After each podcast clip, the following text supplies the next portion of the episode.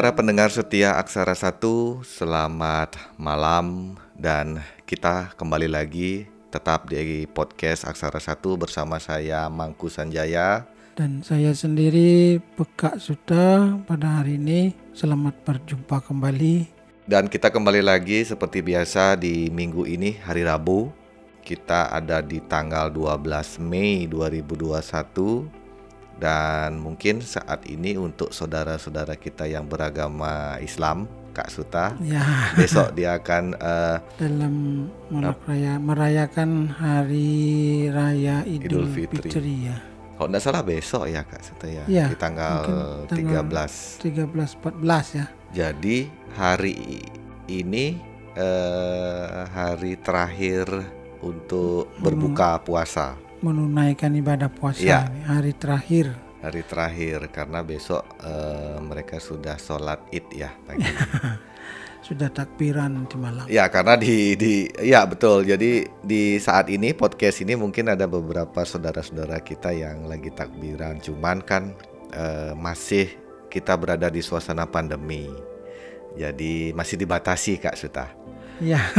Kalau tidak salah besok benar uh, di pengumuman pemerintah uh, eh, 13 Mei uh, Hari Raya Idul Fitri. Ya, ada dua versi ya. Hari Raya Idul Fitri ada yang merayakan di tanggal 13, ada juga yang merayakan di, di tanggal, tanggal 14. 14. Ya, betul. Oke, kita kembali lagi di Aksara Satu tentu saja kita di horoskop uh, budaya Jawa dan Bali. Jadi ada di Warige dan saat ini kita berada di episode yang ke-16 Kita masuk di wuku yang ke-12 Yaitu wuku kuningan Wuku kuningan ya. Setelah galungan atau dunggulan nah, Maka wukunya adalah kuningan. Kuningan ya. Jadi eh, di hari minggu kemarin kita ada di wuku dungulan Dan saat ini ada di wuku kuningan. Nah mungkin para pendengar yang berada di Bali dan juga beragama Hindu yang paling identik dengan Wuku Kuningan sudah pasti Hari Raya Kuningan. Ya. Jadi pada saat kapan Wuku Kuningan ya sudah pasti di Hari Raya Kuningan itu. Ya. Nah, Jadi... sebelum masuk ke horoskop ini Kak, masuk ke karakter kelahiran Kuningan. Jadi sedikit saja uh, Kak Suta men menjabarkan kalau Kuningan balik lagi ke cerita uh, apa namanya Kak dari Medang Kemulan itu apakah Kuningan ini adalah uh, anak keberapa dari Dewi Sinta atau bagaimana? Ya ini adalah kelahiran yang ke enam ya. Ke enam, kembar juga? Tidak, tidak. tidak kembar ya.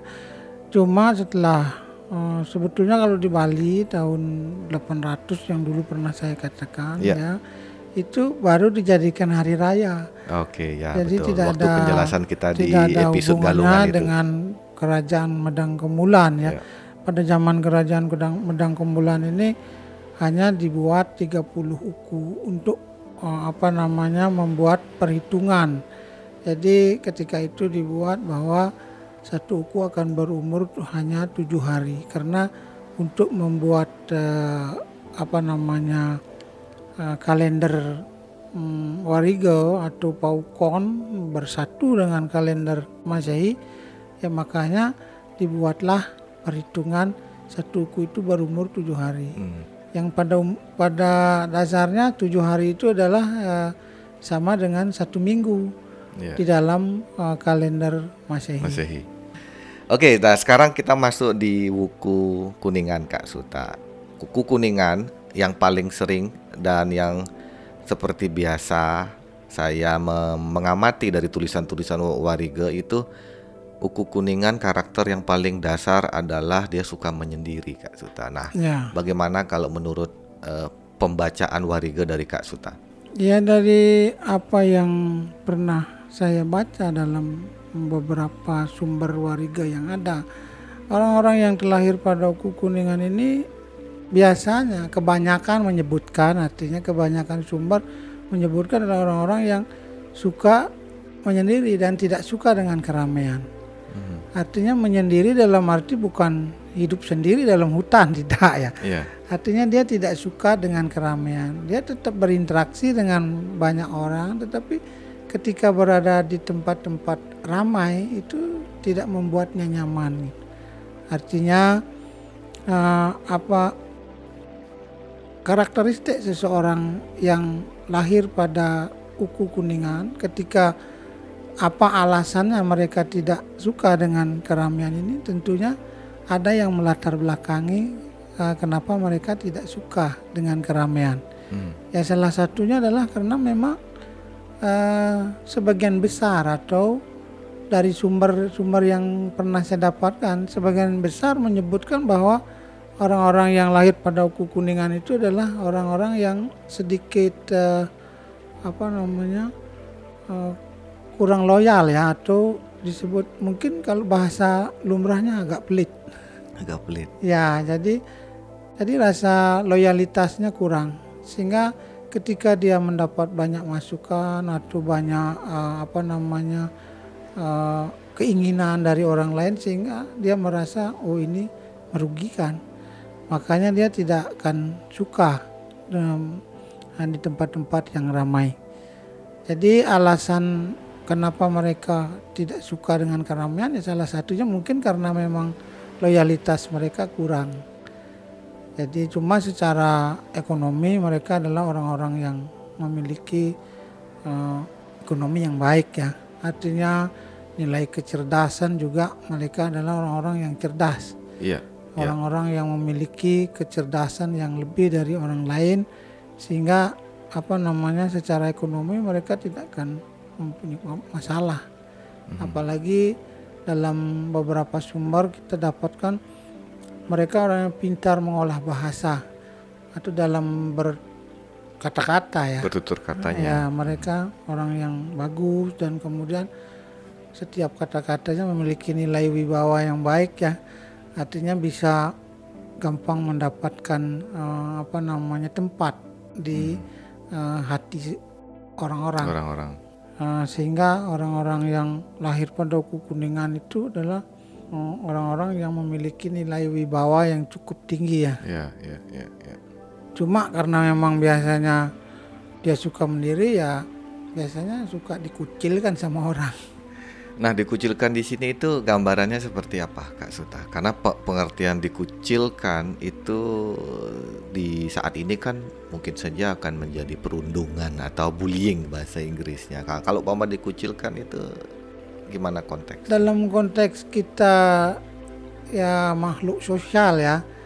Artinya karena dia tidak suka bergaul, uh, tentunya kata mereka orang-orang juga akan merasa enggan untuk uh, apa namanya masuk ke uh, pribadi orang yang lahir pada kuningan. Ya, karena kalau menurut saya, saya membaca uh, isi dari Warigo Kuningan ini agak bertolak belakang dari uh, yang dikatakan jenis karakternya itu wibawa, ya. Habis itu uh, apa namanya? cepat untuk uh, beradaptasi tapi ada satu mereka tidak suka bergaul. Itu gimana Kak Suta korelasinya? Kalau Pak menurut menurut dicontohkan dicontohkan menurut Kak Suta. bisa saja kenapa begitu ya? Orang pada saat mereka berwibawa misalnya seorang apa namanya uh, yang memiliki jabatan tinggi misalnya seperti anggota dewan itu umpamanya, umpamanya ya, ya, ya. ini umpamanya ketika mereka sudah menjadi seorang anggota dewan, justru mereka tidak uh, aspiratif, tidak suka uh, dekat dengan orang. Hmm. Tapi pada awalnya memang sih mereka adalah orang yang pintar berbahasa. Oh, ya. Ya, ya, ya, Kemudian okay. setelah mereka deskripsinya menjadi, jelas ya, ini. Ya, ya. Pintar berbahasa sehingga orang-orang bisa percaya kemudian hmm. mengikuti apa yang tapi setelah mereka ada di sana, jadi kemudian ya timbullah jiwa-jiwa yang malas untuk bergaul, ya, ya. sehingga mereka susah untuk ditemui aja susah ya, jangankan diajak bergaul ya, susah. Ya, ya, ya. ya contohnya seperti itu. Jadi kita tidak mau maksud menyinggung perasaan seseorang atau ya. orang-orang ya. Nah ini hanya salah satu contoh. Contoh ya, karena kan kita mendeskripsikan apalagi zaman sekarang para pendengar aksara satu kan ya pintar-pintar Kak. Coba untuk menggambarkan isi warigo itu memang susah kalau tidak dibahasakan secara sederhana. Ya. kita mencoba untuk membahasakan warige itu dengan sederhana. Jadi eh, seperti halnya generasi yang saat ini yang mungkin masih berumur ya antara 17 sampai 25 28 tahun itu masih masih sangat ini sekali apa kritis ya untuk ya. bertanya karena tidak ada tidak ada gambaran yang mengatakan karakter seperti itu tapi kenapa suka dikucilkan. Nah, jadi kita ya. coba mengartikan secara ya. contoh. Jadi itu hanya sekedar contoh, bukan hanya itu saja ya. Kemudian ya, ada ya. juga banyak yang lain contohnya. Ya Ya. Ada misalnya seorang pemimpin, ada misalnya seorang apa namanya uh, pedagang dan lain sebagainya. Ya banyak, tidak hanya di uh, bidang seperti itu. Tapi kalau saya coba menggambarkan Kak Suta dengan isi warga seperti ini dan saya coba masuk ke dalam karakter kuningan nih, seumpama saya masuk dalam karakter uh, karakter kuningan jadi kalau sumpama karakter ini berjalan 100% benar kepada diri saya, maka dari itu pada saat ini semua terjadi seperti contoh yang Kak Suta tadi, di saat saya di awal saya pintar berbahasa. Hmm. Berbahasa habis itu habis itu karena saya sudah mendapatkan apa yang saya inginkan, setelah itu saya jadi pelit, suka mendiri yang dan istilahnya ya tidak sesuai dengan apa yang saya katakan akhirnya saya dikucilkan. Ya itu makanya. Terus karena saya dikucilkan saya kembali lagi menginginkan sesuatu dengan tata cara cerdas saya berbicara kembali lagi dong saya diterima. Ah, jadi konteksnya berputar ya, seperti itu terus. seperti itu. Jadi seperti tadi yang sudah kita jelaskan segala sesuatu bisa saja terjadi ya. jadi ketika orang berharap sesuatu maka dengan uh, pembawaan lahirnya mungkin pandai mengolah bahasa, pandai apa namanya menyusun kata-kata dan lain sebagainya. Bisa saja mereka menjadi seseorang yang mendapat tempat, tapi ketika nanti sudah menjadi uh, terjadi apa yang mereka inginkan, mereka akan kembali ke ke sifat uh, asli. sifat aslinya. Ya sama seperti saat ini terjadi seperti pemimpin-pemimpin misalnya contoh ya. ya. ya contoh Oke, okay, jadi sebenarnya kita mencoba membahasakan dengan sederhana. Ya. ya, jadi karena kalau mau bahasa Wariga kan memang agak cukup uh, susah ya diartikan. Ya. Mungkin saja podcast kita ini dijadikan uh, ini Kak teman di saat dia lagi santai ya. ya, mendengarkan kita berdua membicarakan karakter orang dan ya.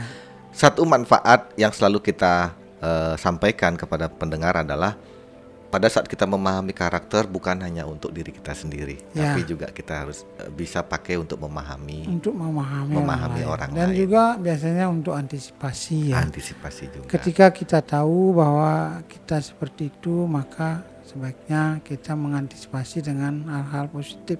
Ya. Artinya apa yang kita sampaikan pada hari ini ketika ditanggapi dengan positive thinking, maka mereka akan apa namanya memiliki motivasi untuk menjadi lebih baik.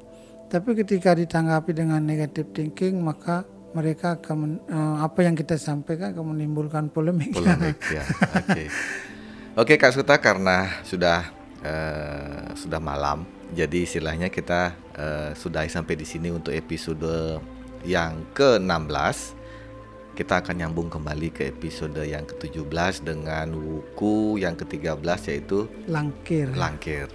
Oke para pendengar rasa-rasa satu tetap bersama kami dan tetap follow kami di Instagram ada di aksara titik satu atau aksara titik satu. Oke sampai berjumpa di episode selanjutnya.